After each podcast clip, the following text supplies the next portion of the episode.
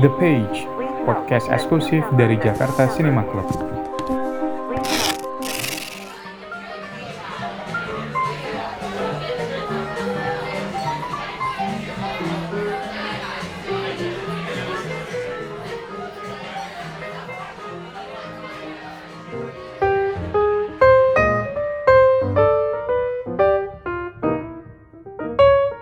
Halo Sobat Jakarta Cinema Club. Bertemu lagi dengan kita, tim podcast The Page by Jakarta Cinema Club. Dan saya, Christopher, sebagai host untuk hari ini. Pas hari ini, seperti biasa, kita dihadiri oleh Mas Satria, Mas Yus, Mas Faiz, dan Mas Edvan. Kita semua akan memberikan opini, review, dan refleksi terhadap film yang akan kita diskusi malam ini. Nah, film apa sajakah itu yang akan kita diskusikan?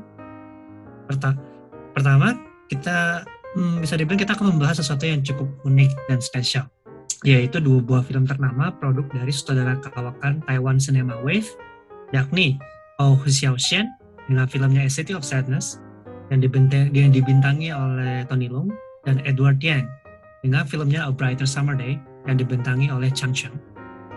A City of Sadness menceritakan tentang 4 bersaudara yang tinggal di Taiwan dan perjuangan mereka dalam menghadapi perubahan rezim dan budaya di Taiwan, dengan kemalangan yang bertubi-tubi menghantam keluarga mereka. Satu persatu dari 4 bersaudara ini akhirnya jatuh. Sebuah cerita penuh tragedi dan kesedihan yang mendalam. Hence, the name City of Sadness. Film yang kedua, yaitu A Brighter Summer Day. Tapi jangan tertipu dengan namanya yang cukup cerah. Film ini cukup miris juga, seperti similar dengan City of Sadness. Film ini menceritakan tentang seorang remaja Cina mainland bernama Xiao Si'r yang literally mening anak kecil keempat, yang dia dan keluarganya baru saja bermigrasi ke Taiwan. Upaya remaja ini dalam mencari sense of identity di sebuah lingkungan baru membuat Xiao Si'r bersama teman-temannya membentuk sebuah kelompok anak-anak, kelompok geng lah bisa kita sebut, yang mereka jadikan sebagai sebuah keluarga baru, yang dimana mereka bisa merasakan aman dan kenyamanan, dan juga sense of belonging dan sense of camaraderie, mungkin bisa dalam Indonesia kayak persaudaraan. Pada akhirnya, one thing led to another, Xiao Si'r berubah menjadi dari seorang remaja yang lugu, menjadi gangster, dan akhirnya menjadi satu lakon tragedi yang akan mengguncang kota Taipei saat itu. Cerita ini juga kurang lebih didasarkan pada pengalaman dari Edward Yang sendiri ketika dia masih kecil. Kedua film ini merupakan film yang cukup menggebrak perfilman Taiwan dan Asia secara umum ketika mereka keluar, baik dari segi production values, acting, teknik kamera, serta teknik penyutradaraannya. Kedua film ini meraih banyak penghargaan sekaligus mengantar aktor-aktor utama menjadi nama yang patut untuk diperhitungkan di dunia perfilman Asia. Kedua film ini juga selain memiliki kualitas yang luar biasa, juga memberikan kita sebagai penonton insight terhadap kehidupan masyarakat Taiwan ketika itu. Nah, without further ado, mari kita langsung saja terjun ke dalam diskusi. Mungkin dimulai dari film A Brighter Summer Day. Mas Faiz, silakan mungkin bisa diberikan opini, review, dan refleksi dari. Hello guys, nah hello juga kepada para pendengar. Nice to be able to hear you guys again and to have this discussion again with my fellow dan teman-teman Jack ya. Film yang seperti yang dibilang oleh Chris, film yang akan aku diskusi kali ini adalah terkait A Brighter Summer Day by Edward Yang.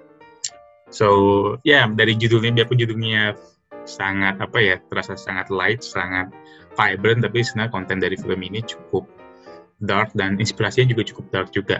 Karena seperti yang mungkin udah pernah teman-teman tahu, A Brighter Summer Day ini kan sebenarnya terinspirasi dari suatu situasi pembunuhan, teenage murder ya, yang diketahui oleh Edward Yang pada saat dia masih seumuran dengan Xiao Si'r di awal tahun 60-an. Jadi itu genesis idenya, kemudian habis itu dia mencoba mengkonstruk satu cerita yang pada akhirnya berkembang sih dari cerita model itu kan. Jadi dari cerita yang dia bikin ini berbicara mengenai kondisi politik Taiwan pada waktu itu kan, di awal 60-an, the sense of insecurity-nya dari orang-orang waktu itu kan, karena Chinese Revolution kan masih membekas banget situasinya kan, banyak orang-orang yang dulunya itu ya orang-orang mainland China yang kemudian kabur kan karena Chinese Revolution hingga pada ke Taiwan, tapi the paranoia of komunismenya. Bagaimana waktu itu tuh kita tahu kan the ghost of communism itu looming over Taiwan banget lah. betapa China tuh pengen banget Taiwan tuh kembali ke mainland kan. Jadi that kind of fear itu masih ada, that paranoia, kemudian juga, dan itu juga secara nggak langsung tuh ngefek juga ke para the youth of that time juga kan. Bahkan banyak dari mereka tuh resort to violence itu in a way sudah mereka tuh bisa apa ya, semacam defense mechanism mereka, bahwa mereka tuh nggak defense, terus mereka nggak hopeless kan. Dan dengan mereka resort to violence itu mereka merasa bisa lebih melindungi diri lah, lebih kuat lah istilahnya kan. Dan itulah yang menjadi genesis dari main konflik of the film ini kan, yaitu terkait konflik antara dua geng, Little Park Boys dan juga 217 ya. Little Park Boys itu kan ceritanya dia geng-gengnya di geng-geng komplek-komplek itulah, di ice cream parlor itu kan markasnya kan. Kemudian 217 itu kan tempat gambling, dan kan tempat gambling, main pool gambling itu kan. Mm-hmm. Yang gue suka dari film itu kerasa awal-awalnya paling enggak ya. Karena in the first 2 hours itu relatable gitu, kayak mungkin kita semua yang umur 20-an, mungkin early 30s kan tahu lah ya, waktu zaman kita masih kecil tuh ada namanya tuh preman kelas gitu kan. Orang yang tahu lah kita ya, orang ini tuh emang beringas. Orang tangguh yang mereka tuh punya game, mereka punya teman-teman yang ngikutin mereka kan. Markasnya bisa di kantin gitu kan, atau enggak mereka sering keluar gitu, markasnya di rumah orang tua siapa yang mungkin tajir, mereka markasnya di situ gitu loh. Jadi there's a sense of relatability di situ kan. Anak-anaknya juga umur waktu kita masa formatif banget lah, itu hal yang lumrah lah. Jadi dari situ gue cukup relatable. Pada akhirnya I sense that as we get deeper into the movie itu memang ini konfliknya nggak konflik sembarangan sih. Gue nggak pernah ngadepin konflik yang seberdarah ini waktu gue masih muda ya. Pada akhirnya gue ini konflik ini eskalasinya tuh lumayan shocking juga kan. Ada keluarga yang anak yang dia tuh rupanya nemuin samurai Jepang kan, peninggalan dulu orang Jepang pada saat masih dijajah Taiwan. Kemudian ada juga yang nemuin senjata, nemuin pisau.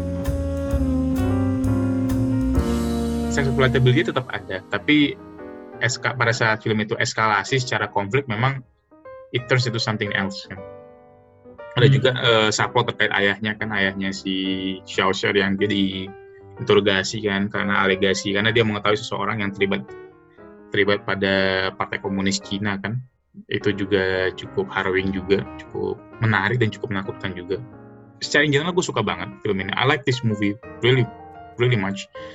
Salah satu alasannya kenapa, because it has a sense of place ya. Artinya Edward Yang ini berangkat dari kejadian murder ya, the real life murder case, tapi dia juga mengambil inspirasi dari waktu dia masih jadi murid pada saat itu kan, apa memori-memori yang dia punya mungkin waktu itu. Karena kan waktu film ini diset di tahun 1961 kan juga Edward Yang umurnya juga masih seumuran dengan Xiao Si'r juga.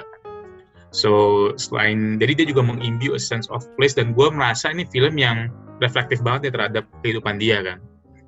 Mungkin dia mengambil dari cuplikan memori dia yang dia input ke dalam film, kemudian dibikin cerita lah ya, cerita yang pada akhirnya dia memiliki climax yang seperti yang terjadi di real life case-nya kan. The murder of a teenage murder of a woman by a man. It's overlong, yes.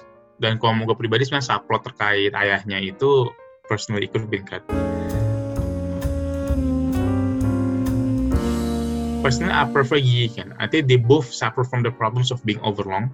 Tapi Yi kalau gue masih lebih manageable. But there's something about this movie that it doesn't happen often. Like a movie by a name director yang 4 jam durasinya, itu sesuatu yang jarang banget.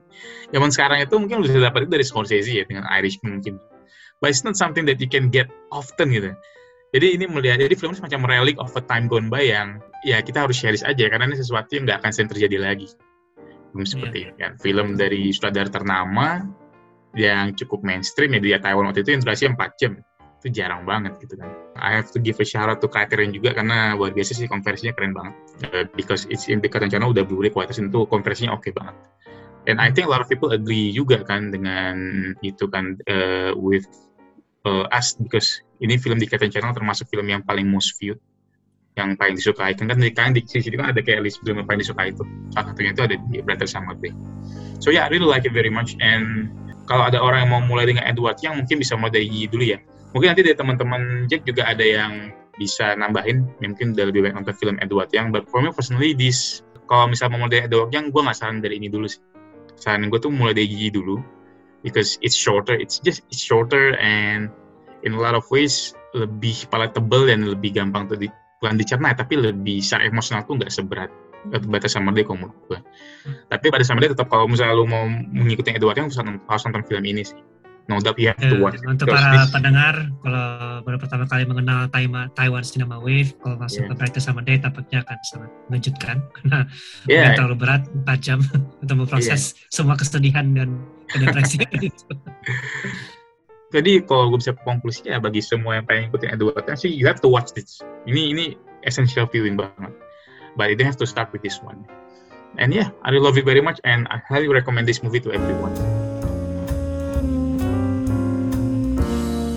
Gue mulai dari Terrorizer sama Taipei Story, konfliknya tuh nggak terlalu complicated, kemudian dia berurusan dengan perkembangan pesat di Taiwan tahun 80-an yang kita juga bisa relate, bukan kita ya, tapi mungkin orang tua kita, karena basically tatanan politik dan ekonomi kayaknya mirip-mirip tuh, gitu dari semua lah. Itu habis itu baru mulai ke Yi Yi dan Brighter Summer Day. Brighter Summer Day ini lebih ke apa ya, mau terapi aja sih, jadi kayak ngeliat gambar kan. Emang indah banget. Gambar yang bagus. Nostalgia. 4 jam dengan orang sebanyak itu gimana? Hanya Marvel kayaknya yang bisa nih sekarang. Iya. Maksud lu DC? Iya, yeah, well. Kalau sekarang mungkin di orang-orang itu ganti komputer. Iya. Gue setuju banget nih, gambarnya bagus ya, dan gue pernah mikir ya, andai ini tuh dijadiin anime gitu loh, karena ala-ala Ghibli gitu loh, karena gambarnya Zero gitu kan. Maksudnya dibikinnya series ya, series gitu ya. Waktu adegan si siapa, si vokalis anak kecil itu yang tapi bisa suara cewek itu, yang konser di barbar itu. Si apa ya, yang dia nyanyi Elvis Presley kan, terus dia dapet, dibales suratnya men. Itu kan warnanya kan ini banget ya, apa, city pop gitu loh, ala-ala city pop gitu loh. Iya. Ada adegan yang tenar itu justru ini loh, sepatu gitu loh, yang waktu dia ngumpet sama penjaga sekolah gitu, terus sepatunya lagi di tangga gitu. Itu dulu pernah, Mubi itu pernah bikin kuis gitu kan, kuis pisang gitu. Adegan itu doang, screenshot adegan itu, terus orang-orang pada tahu ke Brighter gitu loh, Brighter Summer Day ini gitu loh. Ikonik banget, walaupun 4 jam, tapi gue rasa kalau misalnya kita screenshot gitu random, terus kita taruh, orang-orang pasti senebak gitu. Iya. Setelah kita nonton 4 jamnya itu kan, yang paling berkesan justru menurut gue adalah ketika gue tahu backstory dari film ini. Ini tuh ternyata nggak tahu masternya di mana, ketemunya itu dari bajakan Hong Kong kalau nggak salah. Terus ada di akun YouTube-nya Sisi gitu kan. Waktu proses memperbaruinya lagi gitu, ya ampun tuh bagus. Jadi kalau asli dari DVD-nya itu tuh dia ketemu via masih ada translate Hong Kongnya gitu loh. Jadi harus dihapus satu-satu. PR banget gitu loh. Ternyata hasilnya jadi bagus banget gitu. Belum berjamur-jamur gitu. Dedikasi. Iya. Dan gue suka ini loh, ketika nonton ini tuh gue jadi kayak refleksi karena ini loh, tata ruang kotanya itu kita kayak di panggung itu deket-deket, tapi itu kota asli gitu loh. Maksudnya gimana ya kalau kita nonton ulang gitu. Soalnya ada adegan toko-toko komik atau buku-buku majalah nggak sih yang kelontongan itu tuh, yang mereka kalau setiap sekolah pasti ke situ tuh, mampir tuh. Iya, Doraemon. Iya, yang jual-jual kayak majalah-majalah dewasa gitu, tapi gitu loh. Oh iya. Padahal itu tempatnya nggak tersembunyi gitu. Itu tuh jalan utama orang-orang pulang sekolah gitu loh, ketemu cewek-cewek. Kamu itu nggak malu gitu loh. Kayak dekat UI dulu apa? Yang pasar apa? Yes. Pondok Cina. Pondok Cina. Kan ya? Iya, kayak gitu-gitu. Terus banyak adegan-adegan yang kayak acara-acara family gitu yang deket banget sama budaya kita lah, budaya Nusantara gitu. Kayak ngobrol-ngobrol soal ini, terus ada adegan waktu di bis kayak nanya jam kalau nggak salah ya. Ada bagian benerin radio, bukannya dibongkar malah bagus malah rusak gitu kayak. Iya itu. Terus yang paling berkesan ini waktu si karakter utama ceweknya yang rambutnya pendek, yang dia nyobain pistol itu loh. Ternyata tuh diisi gitu loh pistolnya.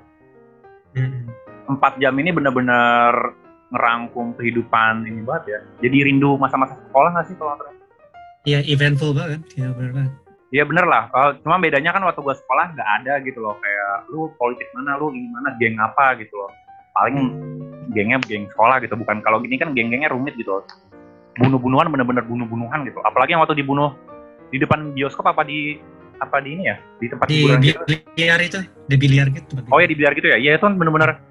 Gue gak nyangka loh itu bakal ada adegan pembunuhan. Kita nonton paling kayak berantem biasa tangan kosong. Terus langsung ditusuk gitu kan di pinggir jalan. Wah, serem sih ini. Karena kan di bawahnya dari awal tuh kesannya kayak cuma paling pertikaian remaja. Iya. Gua tuh nonton expect-nya tuh paling kayak pelangi gitu loh. Ternyata makin kesini makin, apalagi endingnya ya, gue nggak tahu sih. Askap lagi Silent Cut. Iya. Padahal lagunya indah gitu. Mana ada sih film ngejual Elvis, posternya bagus kan, sepia-sepia gitu lah. Warnanya gradingnya kan. Terus apalagi kalau kita buka di Google gitu kan, yang dia pacaran di bawah pohon. Ternyata filmnya, wow. Gue rasa ini nggak akan ada gantinya lagi di dunia sih. Andai pun mau diganti susah sih. Mau pakai gini ya. Dia cuman etalanya sih yang bisa menurut gue. Iya, dan juga elemen apa originalnya ya, realitinya di mana kita tuh kalau mau bikinnya kayak gitu tuh kita harus draw dari our own experience juga gitu. Iya. Gue nonton ini jujur nyari lagi loh film-film yang serupa kayak gini, yang meranin manusia cuman vibes-nya anime gitu loh, vibes Ghibli gitu loh. Susah karena nyari grading-grading yang kayak gini-gini loh. Bener-bener.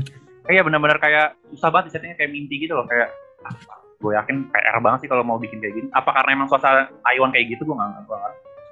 Iya, one at a time. Moga-moga nggak di remake ya. Iya, okay. Dia tuh pandai bikin misalnya gini loh, lampu remang-remang disorot di kota, kayak gitu, terus tembok-tembok kumuh, terus lapangan kosong gitu loh, waktu lagi latihan basket. Kayak Maborosinya Koreeda, menurut lo nge-capture vibe yang sama nggak sama film atau beda? Gue malah ngelihatnya yang bisa kayak gini tuh Ozu ya. Ozu. Iya, yang kayak gitu sih kalau menurut gue sih yang bisa bikin vibes-nya kayak nonton anime gitu loh. Pace-nya lambat, tapi indah, nggak ngebosenin gitu loh. Kan kalau anime gitu banyak ini, kalau kayak Ghibli itu kan banyak pernak-pernik kayak kegiatan sehari-hari gitu kan. Iya, menurut gua adalah detail-detail kecil yang tim artistiknya kadang orang yang penting adegan bagus. Kadang lupain artistik kecil-kecil gitu loh. Iya, makan, belanja, beli majalah porno gitu kan. Iya, naruh seragam di mana. Itu sebenarnya tuh kalau dibikin karena kita ngerasain kayak dunia yang nyata depan mata kita gitu loh. Jadi kayak gue ngerasa kalau nonton ini kayak gue waktu kecil gitu SD liburan ke Medan tahun 2005 gitu kan, pasar-pasar di Brastagi kan kayak gitu-gitu tuh.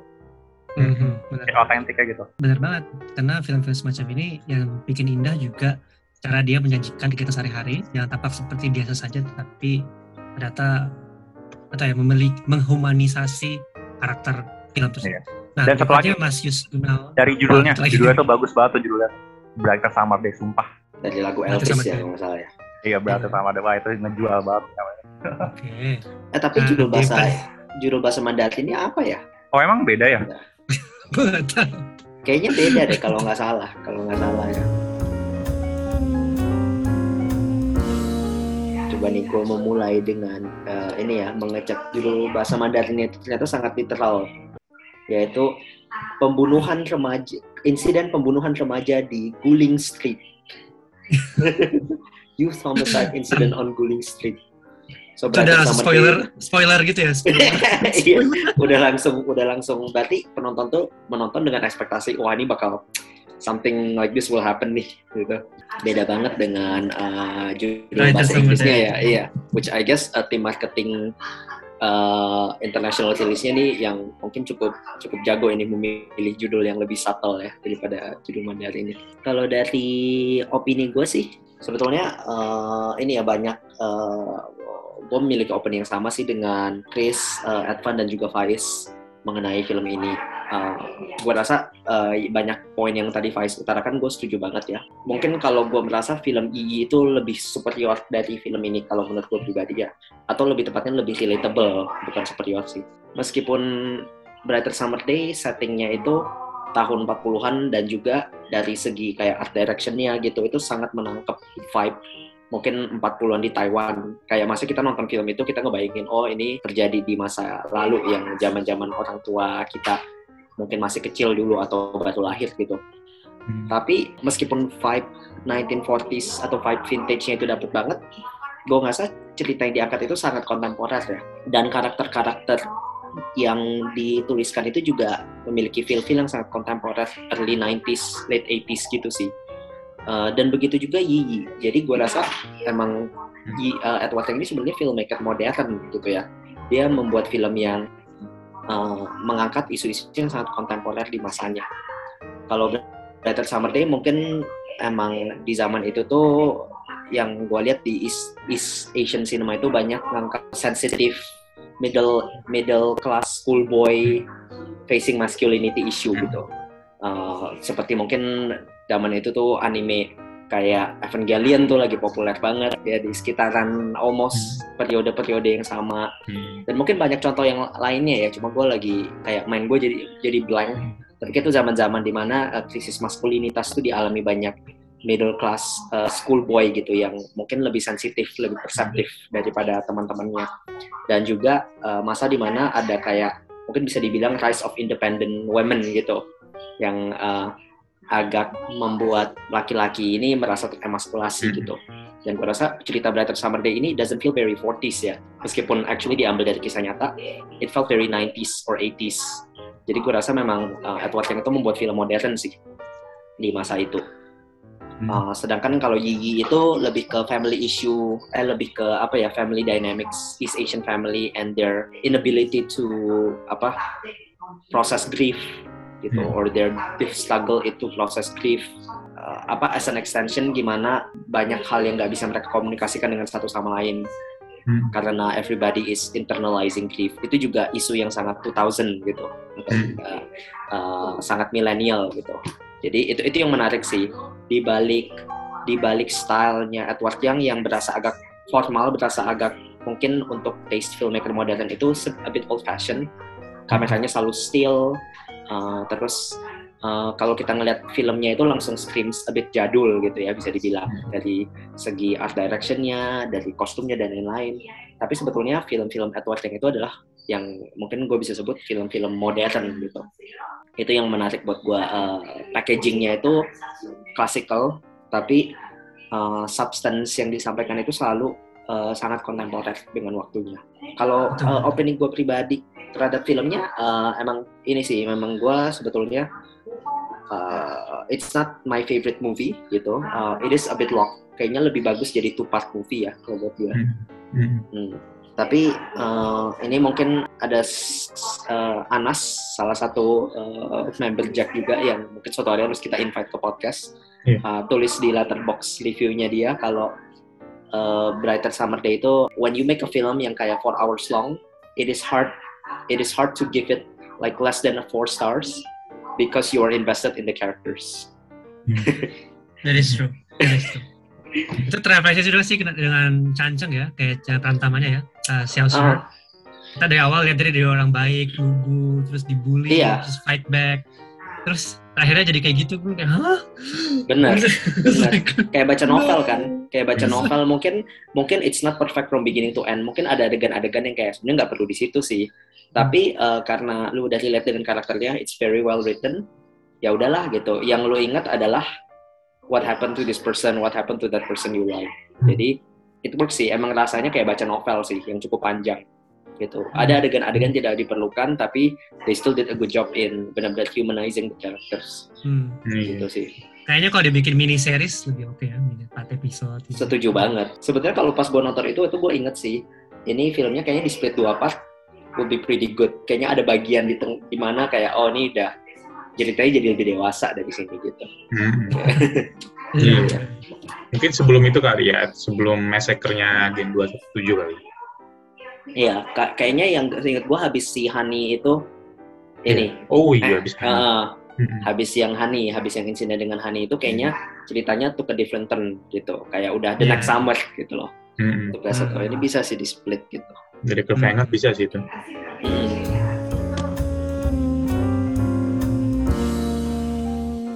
Lo meninggal juga kan dia? Loteng ya? Iya. Dia umur muda ya maksudnya? Benar, dia meninggal cukup muda ya. 2007. Sebenarnya 60 tahun. Kasian. Film such a great filmmaker. Pas ya emang ya. Karena filmnya kan tahun 61 ya. Dia waktu tahun 61 emang udah seumuran karakter Xiao Si'r sih. Gue cuma tertarik aja sih, kayak kalau bisa ditanya ke Edward Yang film mana yang mungkin paling relatable buat dia itu apa ya? Karena Yi juga rasanya sih ada elemen dari kehidupan dia yang mungkin juga terasa personal juga sih Yi itu ya. Kalau misalnya ada excerpt interview dengan dia itu menarik juga ya. Ini menarik, gue lagi kebetulan a bit off topic ya, tapi lagi baca satu novel yang gue pinjam dari Nadine. Ini novel Jepang tahun 1920-an nih, so pre-Ozu bahkan ya. Like, gue kaget banget pas ngeliat ini novel is actually written in the 1920s. Ini pengarangnya is like one of the most well-known Japanese author, namanya Junichiro Tanizaki. And bukunya itu berjudul Naomi. Dan yang menarik ini adalah it's about this one man gitu, 28-year-old salaryman yang kayak obsessed with having a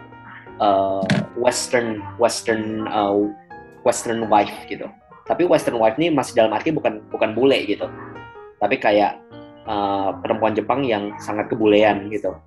Dan ini menarik ya, karena di tahun 1920-an udah ada isu itu di mana dia kayak dia mau makan di restoran barat, dia mau punya rumah yang bergaya barat. 20-an. Jadi dia meminang si calon istrinya ini yang usianya kayak jauh lebih muda dari dia. Dia umur 28, si perempuannya ini masih kayak umur 15 tahun gitu. Terus dilesin bahasa Inggris. Kalau zaman sekarang sih udah pedofilia ya. Dilesin bahasa Inggris, dilestari sama guru bule gitu. Ini kayaknya frontal banget novel ini dalam mengutarakan kalau orang Jepang tuh tergila-gila banget sama budaya barat di zaman itu. Mungkin sekarang udah not as much ya. Tapi ini benar-benar wah frontal banget sih, tergila-gilanya kayak terus dia selalu membandingkan si calon istri ini dengan aktris Mary Pickford. Dan kayak dia bahkan bentuk badannya mirip gitu. Jadi kayak ini kayaknya orang Jepang udah melalui masa-masa tergila-gila sama bulenya nih di tahun 1920 sampai zaman Kurosawa tuh 1950-an itu tuh. Iya. Sebelum Great Depression lah gitu kayaknya. Wah, iya sebelum Great Depression. Jadi ini gila banget sih, benar-benar masih silent cinema. Film Suara pertama kan 1927. I guess final udah ada kali ya? Udah ada belum ya? Zaman-zaman 1920-an, itu gue kurang tahu tuh. 1925 ya? Wow. Tapi tahun 20-an itu kan zaman-zaman ini American, apa ya sebutnya ya? Glamour itu ya? Ya. The Raging Twenties apa-apa disebutnya? Roaring Twenties, yang banyak perempuan-perempuan. Itu party, tuh yang istilahnya flapper, perempuan-perempuan yang dulu dianggapnya pakai pakaian provokatif gitu. Glamour. Zaman-zaman glamour. Jadi emang medianya itu dari satu film, which is silent film back then, sama teater juga. Teater waktu itu masih in banget. Dan mungkin buku ya, gitu. Magazines kali ya. Tapi gila sih, to think that in the 1920s kan di konsep gue langsung, Jepangnya pasti masih tradisional banget. Ternyata udah begitu, udah westernized dan also obsessed with western culture. Kalau Brighter Summer Day seingat gue itu masih 1940s ya. Jadi masih actually mungkin World War II baru selesai ya. Bukan ya? 50s. Oke. Oh iya, dia kalau nggak salah just after the Chinese Civil War ended ya. Iya. 1949. Yeah. Okay. And the 50s to early 60s. Elvis 1960s ya, Elvis. 1950s. Tapi jangan kan Taiwan ya, ketika Timur Leste pun Timur ya, ada di zaman-zaman itu kayak orang-orang keturunan Chinese itu pasti kayak yang sangat westernized, kayak mulai pakai celana yang gitu-gitu lah, ala-ala Elvis gitu. udah mulai gaya hairstyle, gitu, cara berpakaiannya gitu kan, kelihatan banget tuh influence-nya. Benar. Kalau kita ngeliat foto-foto Indonesia, middle class Indonesian tahun 70-an kan juga gitu banget. BGs gitu stylenya. Bahkan mungkin Iran sebelum revolusi tahun 79 juga kayak gitu ya. Iya. Iran udah berubah. Iya banget. Tapi banyak foto-fotonya tuh yang modis banget cewek-ceweknya. Saat perempuan-perempuan masih mengumbar aurat. Karena sudah ilegal, teman. Ilegal. Sekarang sudah proper.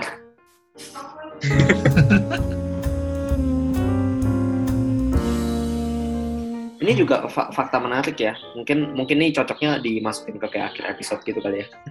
Cuma yang menarik itu Taiwanese New Wave ini di masanya itu kan berketepatan dengan yang dinamakan Chinese Fifth Generation Director, yang terdiri dari itu si Zhang Yimou.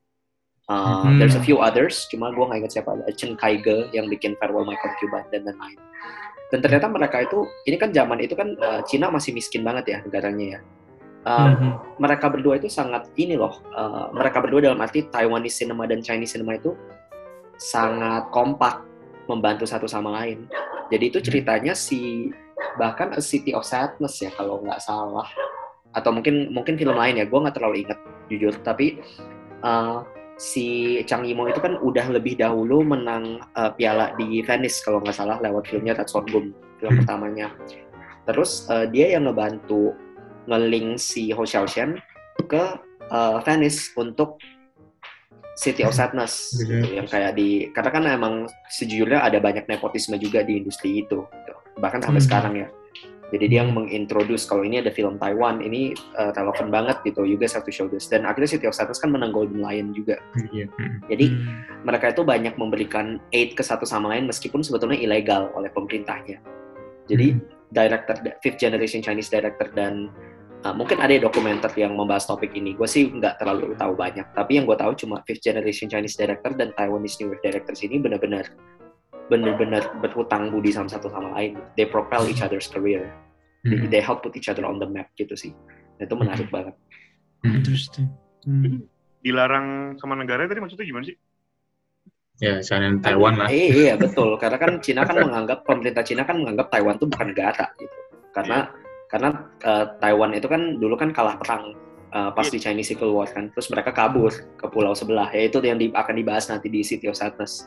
Mereka kabur ke pulau sebelah, habis itu mereka mengaku ini negara kita yang sah, sedangkan Cinanya mengaku ini negara kita yang sah. Nah, ujung-ujung United Nations acknowledge yang impact-nya lebih besar, which is China. PRC. Betul, jadinya gitu, jadinya it's Taiwan itu nggak pernah officially recognized by by the international body as a country, tapi it is a country for all they know. Yeah. Jadi sekarang status quo. Bahkan kan di Olimpiade kan sebetulnya Chinese Taipei. Biar Cina nggak marah. Karena kan film Cina itu banyak yang harus ini kan, bahkan kayak film-film awal Zhang Yimou kan nggak boleh tayang di negaranya sendiri, di ban gara-gara mempromot misalnya Red Sorghum. Atau Cito ya kalau nggak salah film keduanya yang Cito. Iya, Cito itu kalau nggak salah di band Cina. Gong Li nggak sih itu? Benar, yang sama Gong Li. Tapi semuanya sama Gong Li. Cuma sama Gong Li juga ya. Semua itu music. Itu sama Gong Li juga ya. Itu kan ada di itu tuh, ada di iFlix. Oh wah, nggak nyangka. Tanpa subtitle kali ya kalau di iFlix. Nah kalau Cito itu di ban cuma karena alasan wah ini menunjukkan dulu Cina negaranya miskin banget dan amoral banget, nggak boleh gitu loh, sesimpel itu aja alasannya, bukan karena negative image. Sayang banget ya. Jadi seperti itu kalau director Cina membantu director Taiwan dianggapnya oh jangan-jangan ini nggak patriotis nih, wah itu bisa dibuntutin tuh di zaman-zaman itu, bisa diinterogasi lah, bisa diapain, dan mungkin di Taiwan juga ada stigma. Wah ini direkturnya kok deket sama direktur Cina nih, wah itu kan komunis tuh gitu loh. Jadi it wasn't that good for them to collaborate actually, but they did it for cinema. Seperti yang what happened to Hong Kong nowadays.